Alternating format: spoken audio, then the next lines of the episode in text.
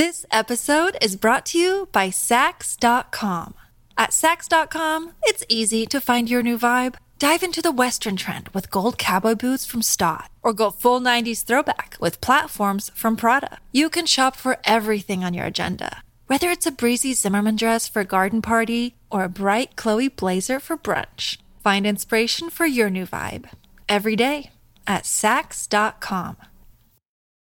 When you need mealtime inspiration, it's worth shopping Kroger, where you'll find over 30,000 mouthwatering choices that excite your inner foodie. And no matter what tasty choice you make, you'll enjoy our everyday low prices, plus extra ways to save, like digital coupons worth over $600 each week. You can also save up to $1 off per gallon at the pump with fuel points. More savings and more inspiring flavors make shopping Kroger worth it every time. Kroger, fresh for everyone. Fuel restrictions apply.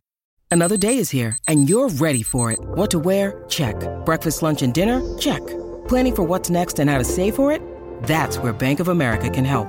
For your financial to-dos, Bank of America has experts ready to help get you closer to your goals. Get started at one of our local financial centers or 24-7 in our mobile banking app. Find a location near you at bankofamerica.com slash talk to us. What would you like the power to do? Mobile banking requires downloading the app and is only available for select devices. Message and data rates may apply. Bank of America and a member FDIC. Welcome to the New Books Network. Hello, everyone, and welcome back to New Books in Art, a podcast channel on the New Books Network. I'm the host today, Kaveh Rafii, a PhD candidate in art history at the University of Illinois at Chicago. Today, I'm excited interviewing Pamela Karimi about her new book, Alternative Iran Contemporary Art and Critical Spatial Practice, published by Stanford University Press in August 2022. Professor Karimi is an architect and architectural historian. She earned her PhD from the History, Theory, and Criticism of Art and Architecture program at MIT in 2009. Her primary field of specialization is art, architecture, and visual culture of the modern Middle East. Her second area of research is design and sustainability in North America. She is currently a professor and art history faculty at the University of Massachusetts at Dartmouth. She also authored numerous books and publications, including Alternative Iran, which we'll be discussing today. Alternative Iran explore a wide range of artistic projects, including site-specific installation, performances, theater productions, and cultural sites as the embodiment of what Professor Karimi calls alternative spaces. Often these spaces and experiments are subterranean, but at the other times they remain hidden in plain sight. Alternative spatial organization have served as a platform for reenactments, negotiation, as well as contentions over the abstract ideas, most importantly, the concept of Farsi azadi or freedom. For the past few months, I've never seen a concept so tangible as it fills the air through the protesters' chant and fills the street in Iran, allowing visual, auditory, olfactory, and tactile interaction within a liberated space. That is why Alternative Iran's engagement with spatial organization cannot be more timely. In addition, the book is absolute treasure trove of experimental artistic project and alternative cultural venues for anyone interested in art and culture. Alternative Iran was awarded a Millard Meiss publication fund, uh, fund from College of Art Association as well as a publication grant from the Graham Foundation in Advanced Studies in the Fine Art. It is an honor to have you, Pamela. Thank you so much for having me, Colin. Uh, I I always ask the author about their background, uh, where they were born, and where they attended school. Reading your book, I, I I wonder perhaps this question would help most uh, to clarify the book's prose style. It is somewhat uncommon in art history, uh, art historical uh, scholarship, and and I, think also it would lead us to focus on the overarching theme, which is this ephemeral social uh, spatial experience in, in Iran. And the book's very much opening with this fascinating autobiographical account of you attending lectures on art history at this artist studio located in in almost a maze like uh, you know corridors uh, in a in a mall in Tehran um, during the Iran Iraq War when the sirens would go off while the people were running for the shelters. It's a very captivating story. I mean, it's, it's to, to some extent, it's like almost as this Alice in Wonderland, uh, and and and and this first account, uh, first-hand account, very much illustrate the extent to which these spaces constitutes everyday life in Iran. I wonder if you might begin by telling us about yourself, your interests, and how the books came about. Absolutely. Thank you, Kaveh, for highlighting uh, the um, the first few pages, the story of the first uh, few pages of the book, because as you said, um, actually, this book um, relies heavily upon uh, both the experience of the artist as well as the experience that I've had um, as a person growing up in post revolutionary Iran. Um, I was involved um, in the art world from a very young age. Uh, my father uh, was uh, a civil engineer who also collaborated with a lot of architects. Uh, and my parents were, in general, very, very interested in culture and the arts. My mother, also a history teacher. So they, they sent us from a very young age um, to these um, uh, to these um, artist studios uh, that operated um, independent uh, of official and governmental institutions. And they taught us painting, they taught us drawing. Uh, but at the same time, uh, they also, a lot of these amazing uh, teachers who uh, operated these um, independent institutions were also former university professors. They were very, very um, um, uh, scholarly in their approach. Um, so they also offered art history um, uh, teaching uh, within the context of the studio. And that was my first exposure to the to the world of art. I started going to these uh, institutions um, at the age of um, 10, and I continued um, um, until uh, I entered college, um, College of Architecture. And as an architect, um, I was always interested in space, how um, people navigate their way through the different spaces um, in Iran and in Iran and in different circumstances.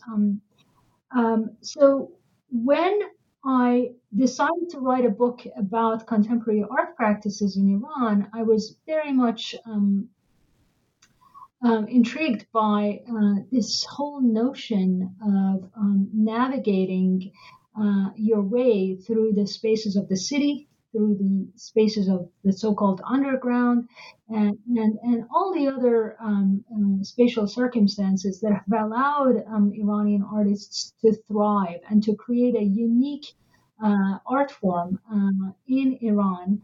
Um, since the Islamic Revolution, there have been a lot of artists in Iran who have operated um, um, on so many different um, levels um, and also who have worked on so many different genres.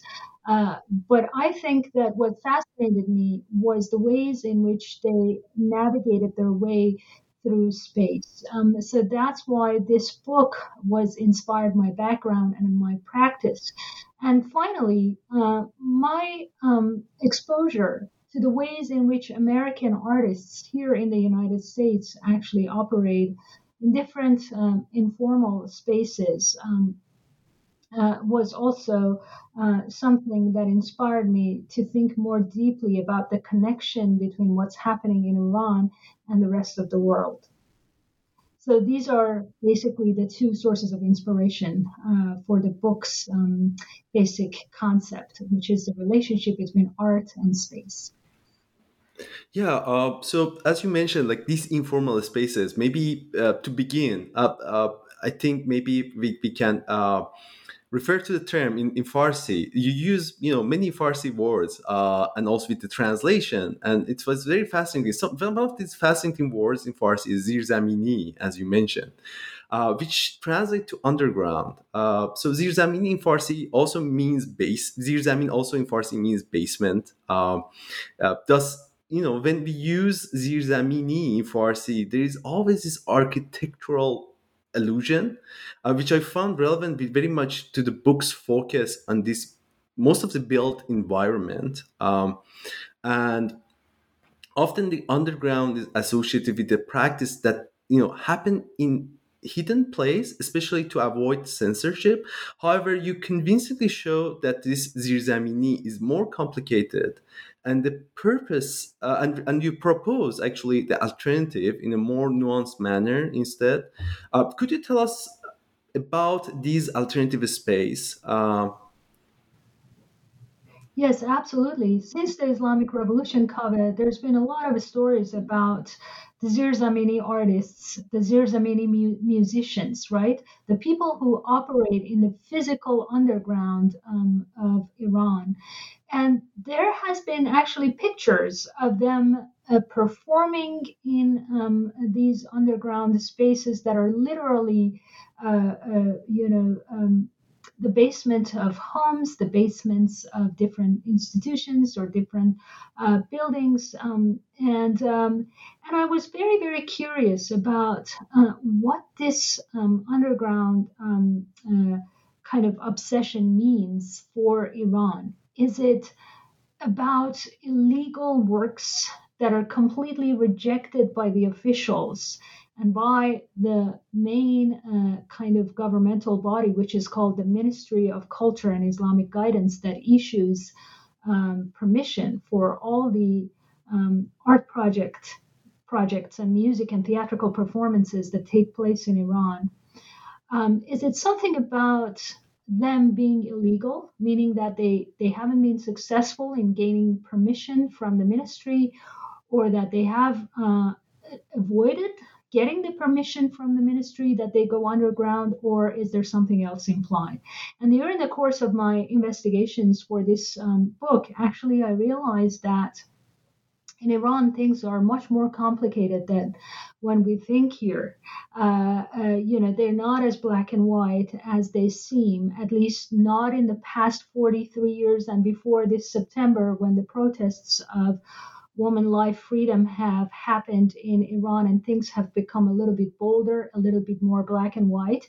But before that, prior to September 16 of 2022, things were always um, operating in the gray zones. Um, and by that, I mean that, um, you know, you, you see a picture of um, a theatrical performance in the in, in a subterranean thermal bath in central Tehran. And you may assume immediately that this is some sort of illegal uh, kind of operation. This is something that does not have permission from the Ministry of Culture and Islamic Guidance. But actually, I figured out that they, a lot of them actually do secure permission from the ministry. So, why? Then the question is why there is this desire to move away from the center, to perform in an underground thermal bath instead of uh, stage in an official um, performance hall. To go away uh, from Tehran, go to the middle of the desert, or go to the forests of the north and create um, installation projects in those areas in the middle of nature as opposed to uh, creating them in the context of the galleries and the official museums of the capital? Or why is it that we have performances that are ephemeral, meaning that they operate in very, very short spans of time? Um, um, and then before the police comes, before the uh, the state authorities come to question the project, they've already packed their stuff and gone. Um, and why is it that there's so much improvisation and negotiation between gallery directors, curators, and artists of all kinds? So, these kinds of complicated processes um, that involved so many different actors. Uh, from directors and uh, and uh, uh and gallery curators to artists themselves uh, actually uh, allowed me to write a more complicated story of the art scenes in in Iran. Yeah, yeah, I, I, exactly. That's that's a, what really much very much stands out to me. These compl- these complexities, and also this, you know, during these four decades, the changes uh, that you beautifully trace. Uh, I think you you perfectly lay out in in in in, in just uh, uh in your uh, respond to my question about this the outline of the book right the, the book you, you you beautifully lay out this outline these four chapters uh, can you tell us a bit more about how uh, you come up with this structure and uh, you know what was the rationale uh? Absolutely, Kaveh. This this was not an easy book to write, Kaveh, because um, I was dealing with um, more than 120 artists that I interviewed, um, and, and, and I should say actually art experts, because not all of them are art makers. Some of them are managers, some of them are directors, um, and things of that nature. And so the big problem for me was to come up with a format, with a structure that can bring all of these different artists from different genres together. I needed a red thread to connect all of these stories together, to create um, a story about post revolutionary art in Iran um, that represents a movement rather than different stylistic approaches or icono- iconographical references to certain political themes and so on and so forth. So I noticed that uh, there was something in common in all of these artists that I studied.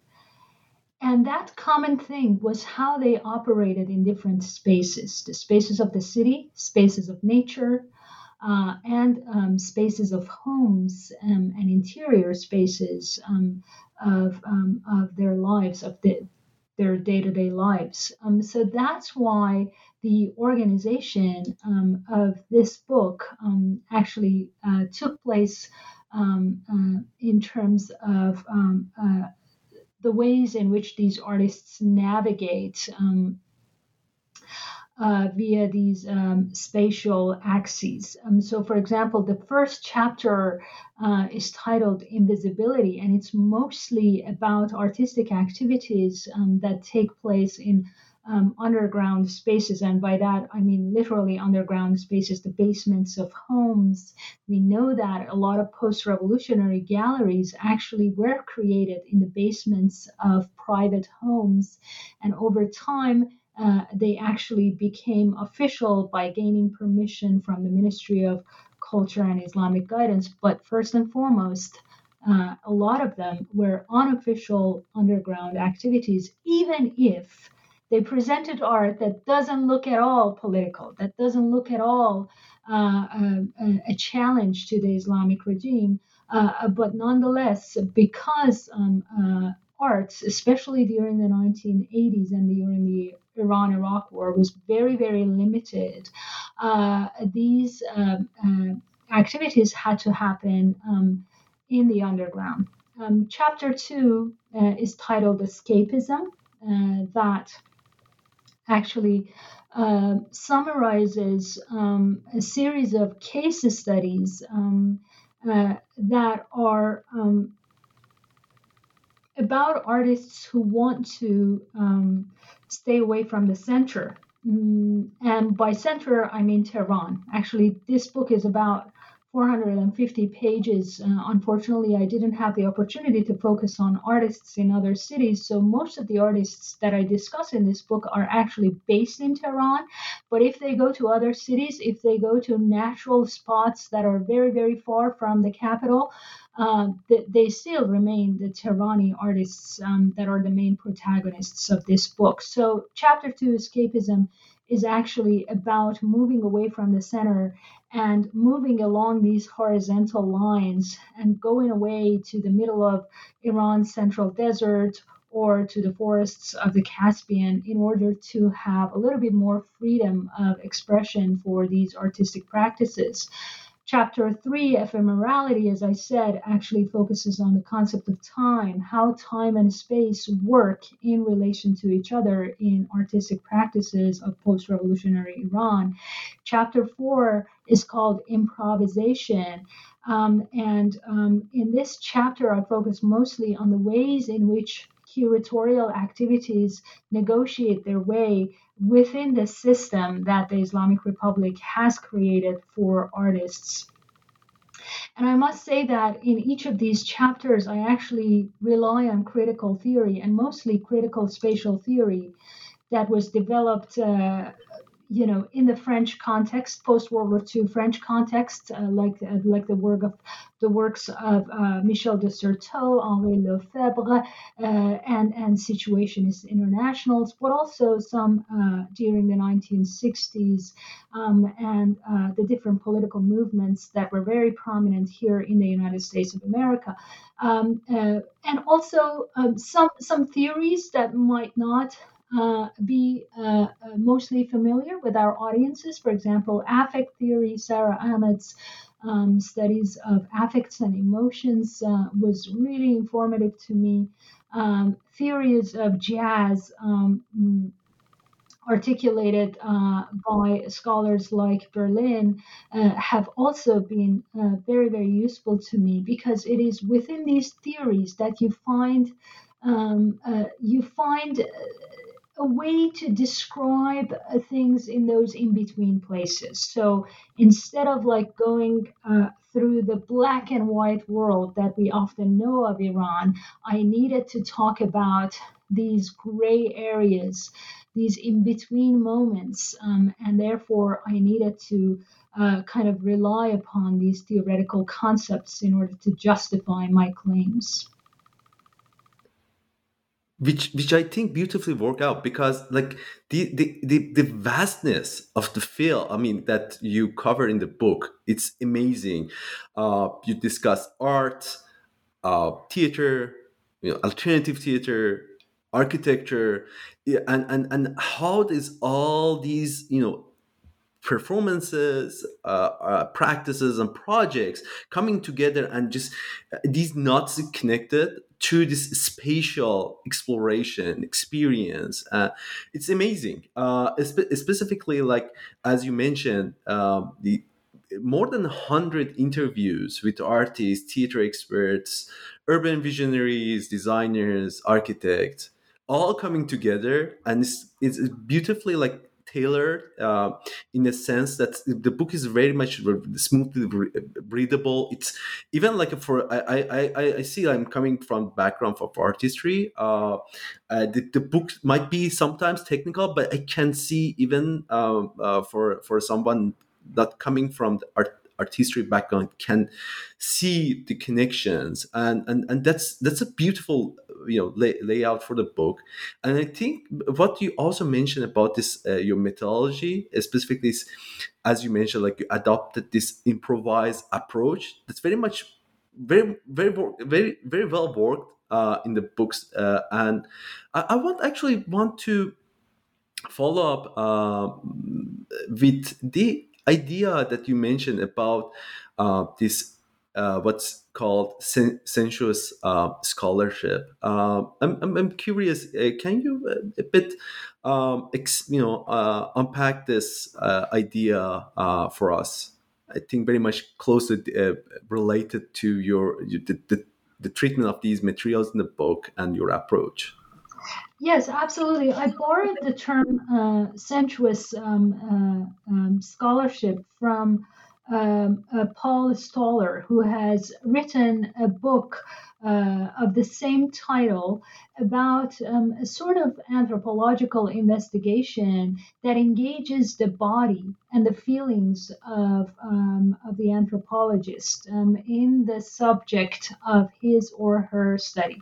Um, and along the same lines, um, I think that Sara Ahmed's uh, um, uh, you know elaborations on the significance of affect and, and emotion are also very very important um, in this process so um, to make it a little bit more clear uh, um, because you know you ask specifically about sensuality and, and emotions and affect.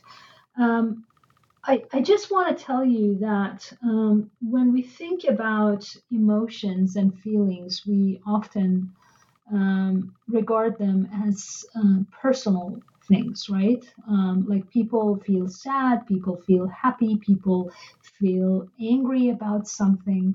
Uh, but then these scholars allow us to see that these feelings are actually contagious, meaning that they can spread in the society and they can create certain ideologies, they can create certain orientations uh, towards a subject matter or towards uh, uh, something that is important to people, a belief system, and so on and so forth.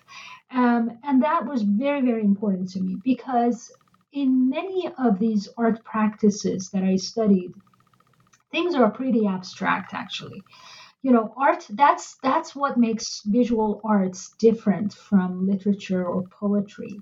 People don't exactly articulate what they mean by what they've made or what they make their audiences do during an interactive performance.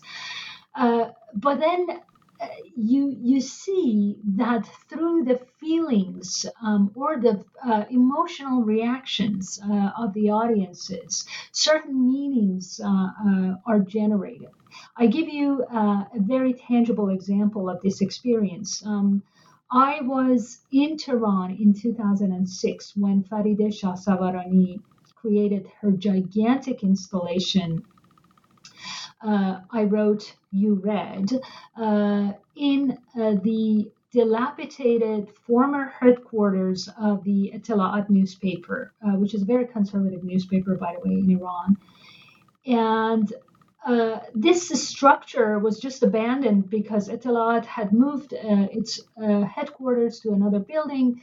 Uh, this is a relatively, um, uh, you know, old building, and, and, it's dilapidated.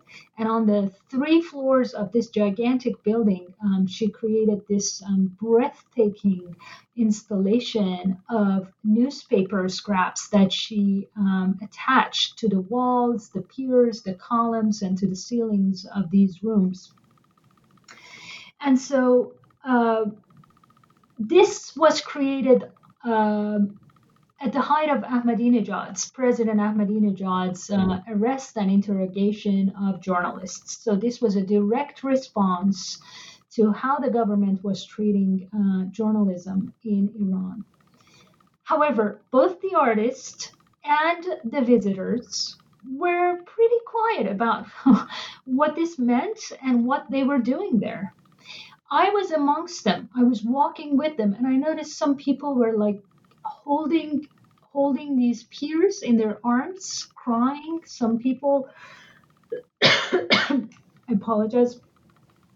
Some people um, were getting a little bit emotional. They were crying, and the artist herself, being aware of what she was doing,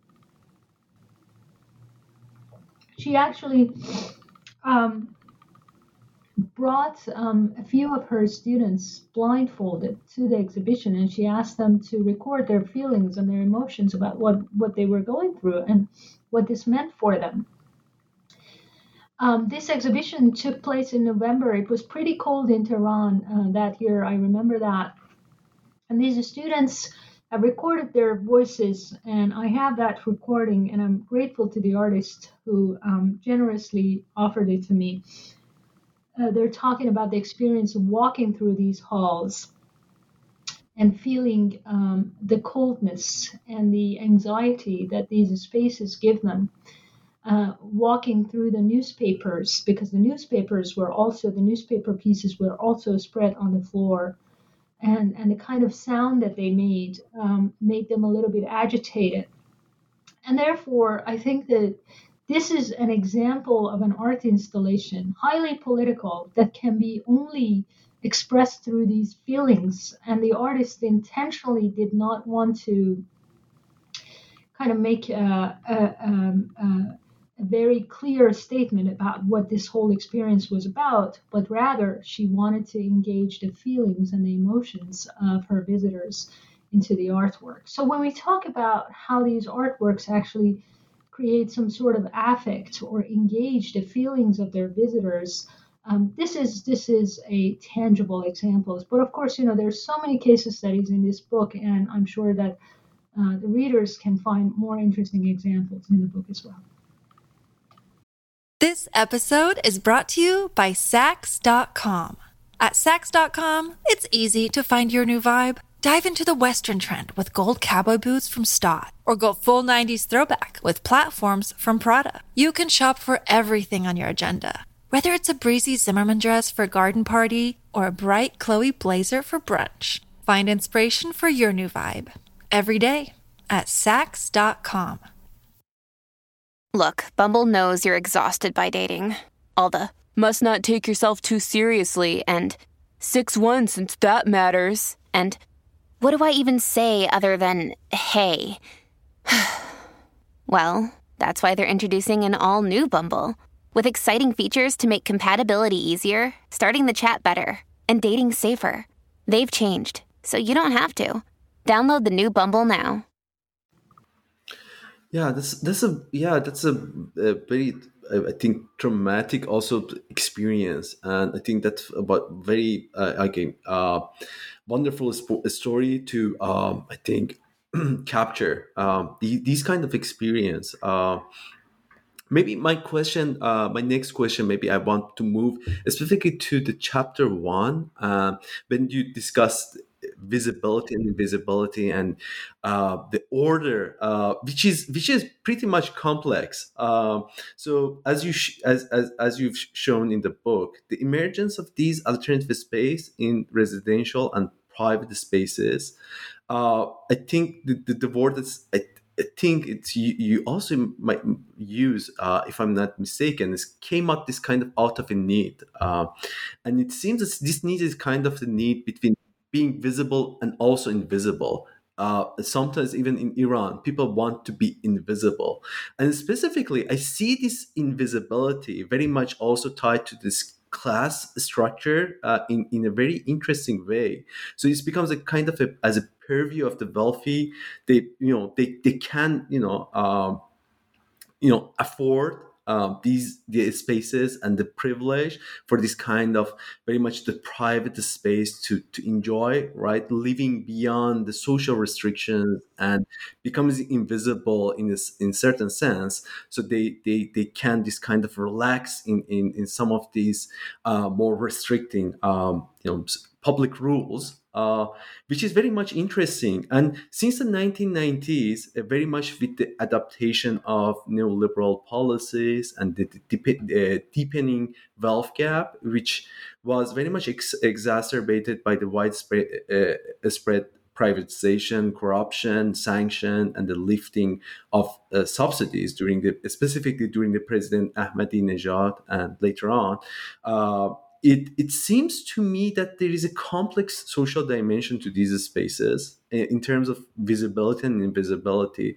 What would be the best way for us to navigate this murky politics of these spaces within the matrix of privatization and neoliberal policy, resistance and censorship, uh, perhaps? Thank you, Kaveh. Yes, that was um, another uh, very challenging um, topic that I had to deal with in this book. Uh, because, as you say, there is also a class dilemma here. Uh, there are some critics in Iran uh, who actually accuse artists of. and, and, and here we're talking about like top-notch artists, artists who are well paid and have become famous and are sponsored by uh, very, very well connected, wealthy uh, gallerists, and so on and so forth. That they create this uh, otherworldly spaces for themselves um, that have nothing to do with the realities of the society.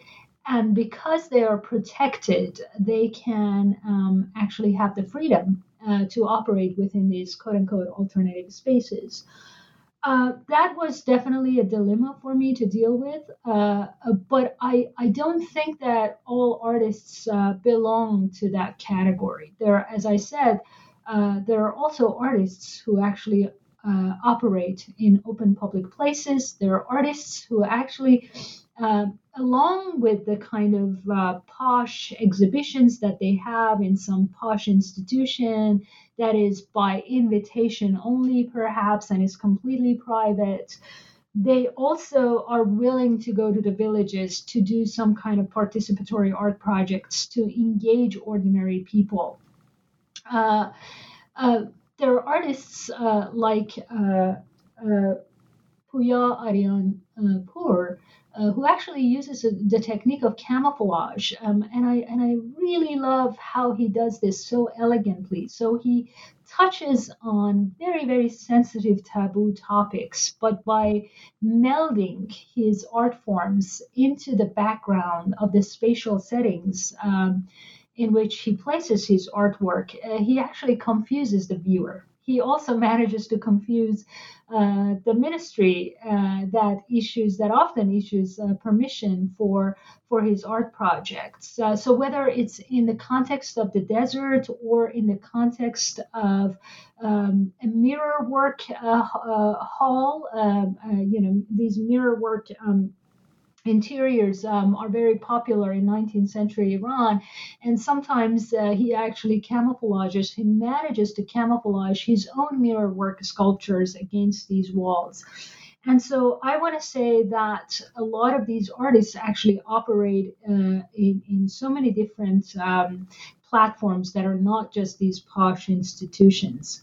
But you're right about the fact that the neoliberal economy, which was uh, set in motion during the time of President Rafsanjani after the Iran Iraq War, um, and uh, matured during the 1990s, allowed artists and galleries to create private spaces for art. Uh, the first manifestation of that are the Kolangi projects. Kolangi in um, Iranian uh, building terminology refers to buildings um, uh, that are emptied of their residents and are um, and are waiting to be demolished to be replaced by another uh, more profitable building, a residential tower, and so on and so forth. And this happens during the time of President Rafsanjani.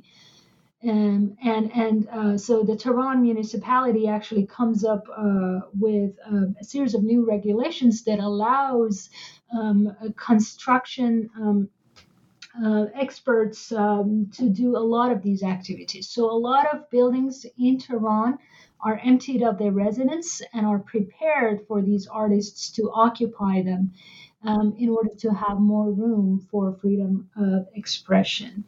Um, so that's one thing. And then uh, going back again to your concern about the class issue.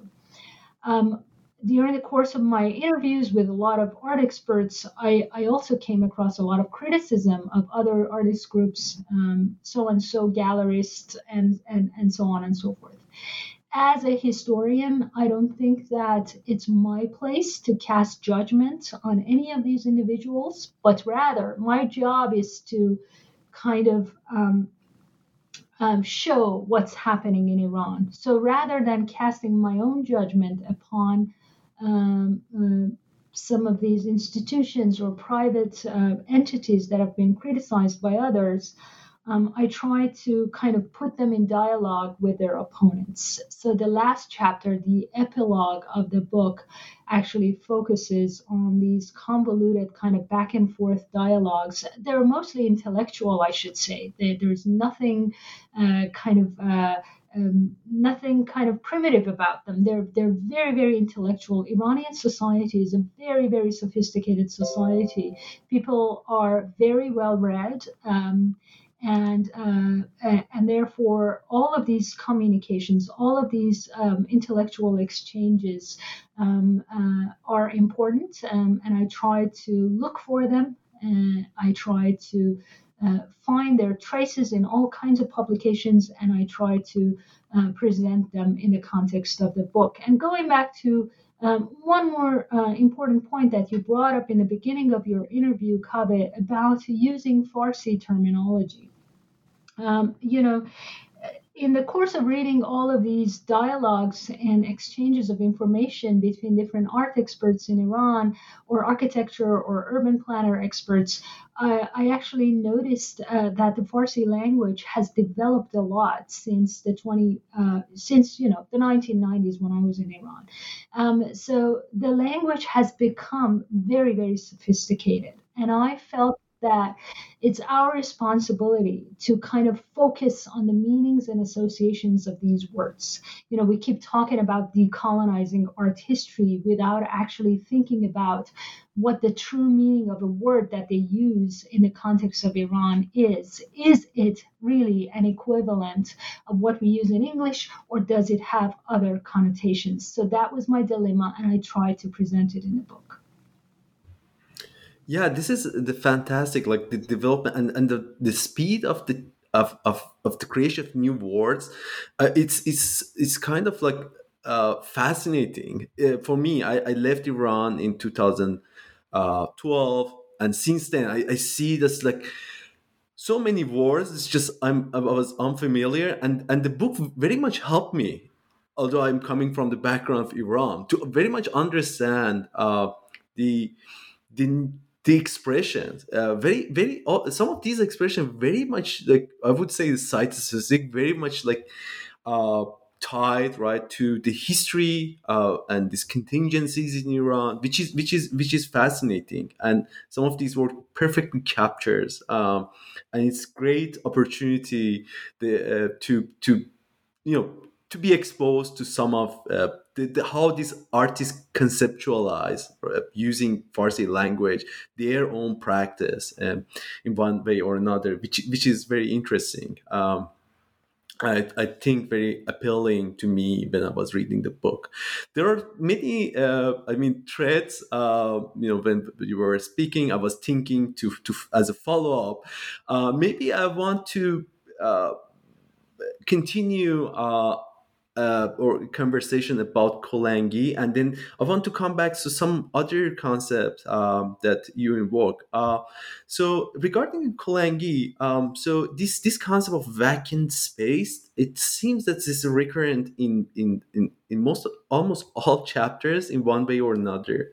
So and it seems that um, is an important aftermath of this rapid urban expansion uh, was specifically in chapter three you discussed is leftover spaces uh, and the, these are this kind of the uh, these uh, remainders of this rapid development uh, these kind of the unplanned space uh, you know somehow popped up in these urban areas like as a vacant lot suspended construction sites unused underpasses empty water cans but i want also maybe we can also think about some of these older building uh, uh, uh, like um, the homes um, that you mentioned uh, after Rafsanjani's development projects. There are also examples in chapter one ex- uh, as well as chapter 4 of the performance and art project that engage with alternative space in also in anachronistic way sometimes as a site of remembrance for example in chapter 1 you refer to them as this raw space and here is this often the vacant buildings uh, spacious one or two story family villas uh, built under the pahlavi regime, which was overthrown by the revolution in 1979. And you've also written on the abandoned homes, empty streets, and dilapidated factories in the American post industrial cities and this unconventional revitalization of these spaces. Uh, in the book you also uh, trace these spaces that are often uh, the products of iran's shift to this consumer economy. What is the significance of these vac- vacant spaces for alternative art and culture? I know this is really uh, a complex you know uh, topic but I, I, will appreciate if you can unpack for us uh, this um, its cultural significance uh, and artistic significance of these spaces. Absolutely, Kaveh. Uh, you know, when I when I started uh, my job here at the University of Massachusetts, it was after the uh, uh, uh the um, the clash, the the the Wall Street clash um, and the decline in economy. The city of Detroit became bankrupt, and I remember vividly how much we all, as educators, we all became fascinated by how artists actually went to Detroit, occupied these empty places, and started to actually give new meanings um, to these spaces. Richard Florida wrote a book um, called uh, uh, the creative class, in which he talks about the role of artists uh, in revamping and revitalizing um, a declining environment. I myself live in an American post industrial city in Massachusetts. Here in Massachusetts, we call them um, gateway cities because these were gateways of opportunities to Europeans uh, who came to the United States, and they were hired by a lot of textile factories um, that were present in Massachusetts um, in the 19th century. But then uh, the economy shifts, right? A lot of these industries actually are moved to uh, third world countries. Uh, uh, uh um, and therefore, um, all of these buildings uh, uh, have become uh, vacant. Um, and so, what do we do with them? Mm, mm, artists actually um, um, are very important in terms of how they make use of these spaces in the United States of America. You know, some um, uh, some actually um, worry that um, the gentrification of these areas um, is also partially related to the presence of artists because artists go somewhere and then these places become tourist destinations and then powerful agents go ahead and take advantage of the opportunity and build Starbucks, Bank of America headquarters, and so on and so forth in these areas. So they become gentrified, and even artists themselves cannot afford to live and operate in these spaces. So we, we know that problem.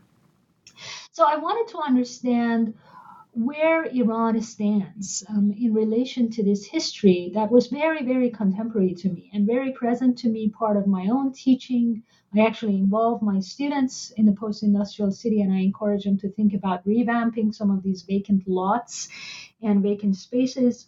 And so I wanted to understand if Iran is also following the same genealogy and the same kind of processes, economic processes, or that in some ways Iran is different. Because when you write uh, history of art um, of a certain country, uh, by default, you have to kind of define where this artistic movement stands in relation to the broader history of art, to the global history of art. And the more I investigated, I realized that Iran actually, to some extent, um, uh, these processes are similar to what's happening um, in the United States because of the neoliberal economy that is also a thing in Iran, even though it's the Islamic version of that, according to politicians and economists, if you ask them. Um, but to a larger extent, uh, also these practices resemble the practices of artists in the former Soviet Union and the Eastern Bloc. Uh, like um, uh, the situation in Iran back then, before uh, the fall of the Berlin Wall and the collapse of the communist regimes, uh, there was this desire among the artists of the Eastern Bloc and the Soviet Union to move themselves away from the official center of um, um, of arts um, and, and performances and all kinds of creative activities, and therefore they were attracted to dilapidated buildings. Actually, I interviewed Moscow-based artists, and it breaks my heart because um, actually one of them got COVID and passed away after uh, I interviewed him. But actually, I interviewed them because I, I wanted to get as close as possible to the reality of what was happening in the 1980s before the fall of communism in Moscow. And it was very interesting to me what it meant for them in relation to the KGB, how they defined it as an alternative to the official artistic platforms, and so on and so forth. So I think that Iran, in some ways, uh, the story of um, uh, these alternative spaces in Iran resonates with uh, the situation in other authoritative systems um, where artists are subject to censorship, heavy censorship.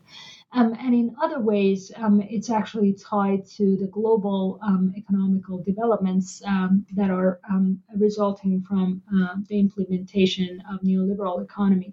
Um, so, in the book, I've tried to get into the details of that, but I think for the purpose of this platform, uh, I think this uh, this answer was hopefully uh, convincing enough, Kaveh. Yeah, thank you. Yeah, yeah. Uh, it's I, I, I highly recommend the, the audience uh, check out the book, uh, especially the, the book provides so many examples and and beautifully articulate uh, the point. Uh, yeah, uh, maybe my next question. I want uh, to move to these environmental concerns. I know that you're you're working. You know, your work very much engaged with environmental art as well in architecture, uh, and I want to uh, very much think about this chapter two because it stands out uh, because it's unlike most of the project in the book uh, which is in one way or another have to do with urban spaces. This chapter charts the project in remote areas away from metropoles specifically tehran. Uh, so use this expression uh, escape, escaping without living, which you borrow from the French cultural critic uh, Michel de Certeau regarding this post revolutionary Iran art project in remote natural sites it appears that, and I think you argued uh, in the book, that they are motivated, these artists are motivated uh, more by escaping state control, censorship over and over urban surveillance than by any, for example, ethnographic or environmental concern. You, you, you provided really interesting uh, examples. You mentioned the tactic deployed by the of uh, theater group uh, to circumvent censorship and simultaneously seek unconventional space through outdoor rehearsals under the aegis of ecotourism. Uh, but it's not quite very much ecotourism or related to environment, but they, they, they collaborate with environmental activists. Um, so what's fascinating is within a transnational framework you provide in the book, uh, you incorporate examples from the U.S. and Soviet uh, into the conversation about art project involved with na- nature incursions since the 1960s it seems that these environmental concerns are not as as just mentioned like as not important as it is for example in the context of north america could you tell us more about uh, these uh, projects and what's the different uh, about the iran Absolutely, Kaveh. I I actually am deeply interested in environmental issues in the Middle East because I think that um, whether we want to accept it or not, a lot of the problems, the social and political problems in the Middle East, are rooted in its natural resources and its environmental um, circumstances. Um, and so, um, with regard to chapter two, it was a dilemma for me because in Iran, they actually call these art projects that take place in the middle of the desert or in other parts of um, the the kind of natural environments of Iran. You know, Iran also, in terms of its environment, it's very diverse. Um, for some of your audiences who may not know, you know, it, uh, there, there are deserts, um, completely barren deserts. I mean, there's no vegetation whatsoever, so very different from what we see in Arizona, for example. Mm, and then there are there are very lush and humid forests in the north, um, in the Caspian region. So when the artists go and uh, do an artistic project in these areas, they often in Iran they call them land art, honar uh, or environmental art. Um, and so I was wondering in what ways does it connect to the environmental or land art projects executed by famous American artists like um, Robert Smithson and Michael Heizer in the 1990s? To what extent are they similar to these projects, and to what extent they have their own autonomy and they they have their own um, um, kind of um, very, very um, unique Iranian approach um, to the subject matter. And I realized that they're actually very different from the land art projects of the 1960s in America because, as you know, people like Robert Smithson and Michael Heizer were predominantly fascinated by form and also fascinated by, by the form of the desert, the form of the natural environments in which they implemented their projects. But also, their main goal was to say that we, we don't want the gallery, we don't want the museum, we just want to go out and do whatever we want to do. And of course, they had a lot of financial support. Victoria uh, Virginia Dwan uh, famously supported a lot of these gigantic projects um, that actually took a lot of energy and funding to materialize. Um, in Iran, um, um uh, things become uh, a little bit more convoluted. Um, on the one hand, if you look at the art itself, you may think that okay it's another land art project probably inspired by 1960s land art in the us and the uk but actually it's not. In some ways, it's closer to the environmental art projects that took place um, in the former uh, Eastern Bloc and the Soviet Union. A lot of these artists actually wanted to stay away from the center go to remote places to have more freedom of expression. And by that, again, I don't mean that they want to do something that is taboo and completely political and against the establishment, but they just want to have more freedom to discuss ideas, to uh, uh, and to to express their artistic interests. Um, uh, for example, one of the projects um, that took place in I believe in 2014 in, in the central desert of Iran, um, actually involved uh, a couple of visits. Um, uh, multiple buses from Tehran uh, moved uh, to this place that is very close to the city of Yazd um, in eastern Iran. Um, and the artists actually sat around this land art project and they discussed uh, different um, intellectual subject matters. So basically, the art became an excuse for these people, for these artists to come together and have a debate and have a discussion. Regarding the off theater performance, um, actually, that's another very interesting example that made things a little bit more complicated for me. Until 2015, um, environmental issues were not politically sensitive in Iran.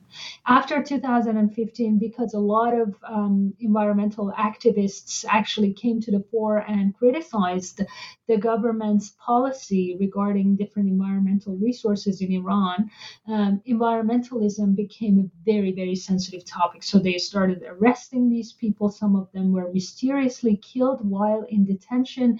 And so we know that today, uh, putting your finger on an environmental topic is is very uh, is very tricky.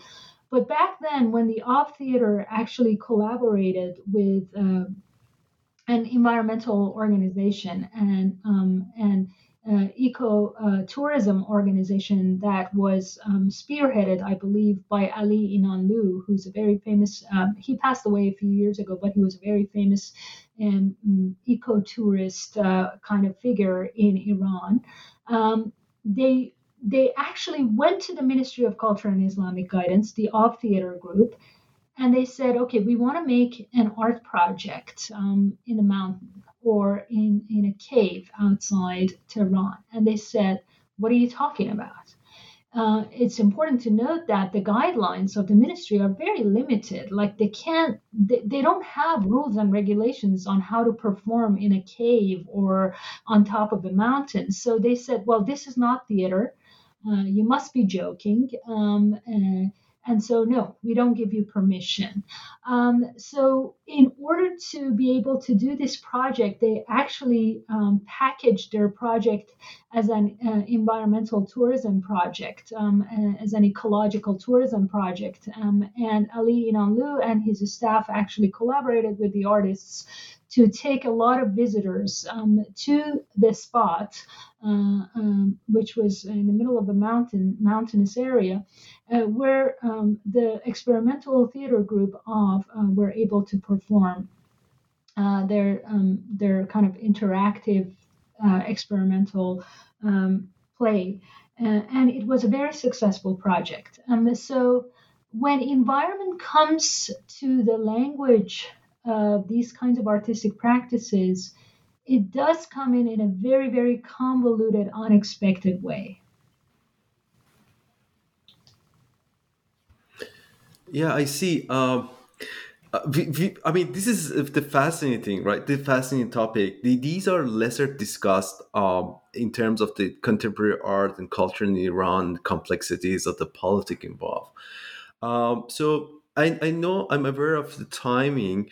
Uh, I have many questions, but perhaps we can move to uh, this very much important topic. I see very much the connection between book uh, that you're discussing about these spaces and the events unfolding in Iran. Uh, so, the, in, in a sense, the book seems to me prescient, eh, as its title suggests, alternative Iran. Uh, this is right now is on mind of everyone in Iran, alternative Iran.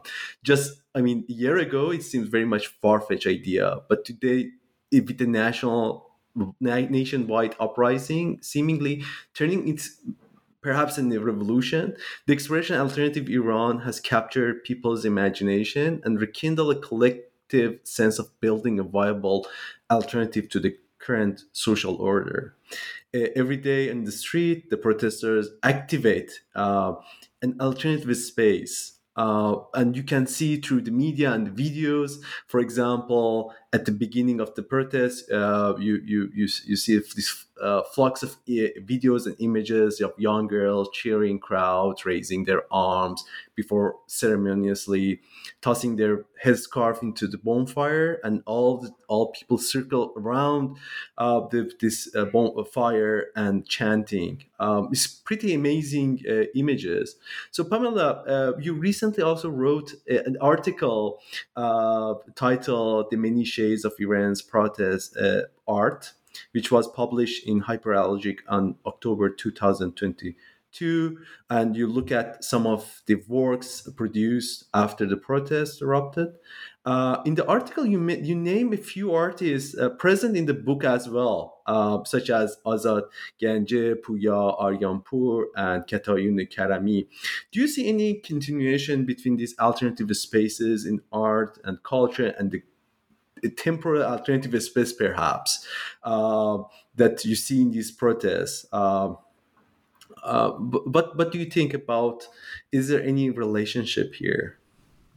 Absolutely, Kaveh. One of the reasons why I uh, I felt it was important to publish that piece in Hyperallergic is because I saw that there were articles written on you know artists who posted uh, different images uh, of the falling women or young men uh, during the protests um, and and I felt like it was necessary to say that art protest art in Iran has not always been so straightforward uh, that it has had a life of its own and artists before the new generation that is practicing right now have gone through tremendous, tremendous difficulties to keep art and culture alive in Iran. I wanted people to know that there have been different shades of uh, protest art in Iran, some of which are not as bold and are not as revolutionary as the art that is being produced in Iran right now. They're much more subtle. Uh, but the subtlety does not mean that um, they were devoid of challenges. Um, they actually uh, for example, in the case of Av, they circled they the, the theater group literally circled a mountain in order to avoid a bunch of religious groups who didn't want them to perform near their village. So, in order to avoid that religious community within a certain village in the mountains, they actually chose another path in order to reach the top of the mountain to perform their art projects. So I think that the Iranian art community has done so much and there is a history to all of these and I wanted people to know that that history has not been a very straightforward history. It's been a very complicated history, but today if we see some brave people coming out and, and making amazing art in the middle of the street, I want people to know that they are standing on the shoulders of these giants, uh, the former generation uh, who tried so hard to keep art and culture alive against all odds. Yeah. Uh Thank you. So uh, maybe that's that's my last question. I'm I'm I'm curious uh, if there is any project you're currently uh, working on and any plans uh, for a forthcoming book. Absolutely, Kaveh. I'm right now. I'm working on uh, a project on the environmental design discourse in Iran. Uh, which emerged actually uh, in the last decades of the Pahlavi period, and it continues to this day. Uh, but one of the main protagonists um, that I focus on in the book is Nader Khalili. Uh, Khalili is known for his um, Geltaftan system, which is um, a system through which he actually improves the performance of Adobe structures in Iran uh, to make them um, stronger and better for the production of cheap housing and accommodation for earthquake victims and refugees and so on and so forth. Interestingly enough, uh, Khalili used the same technique, which doesn't require a lot of wealth uh, or a lot of facilities or technologies. It's very environmentally friendly to propose outposts uh, for lunar surfaces. Um, so, by using regolith, which is uh, the soil of any lunar surface, Khalili proposed in the early 1980s to NASA a very, very interesting project.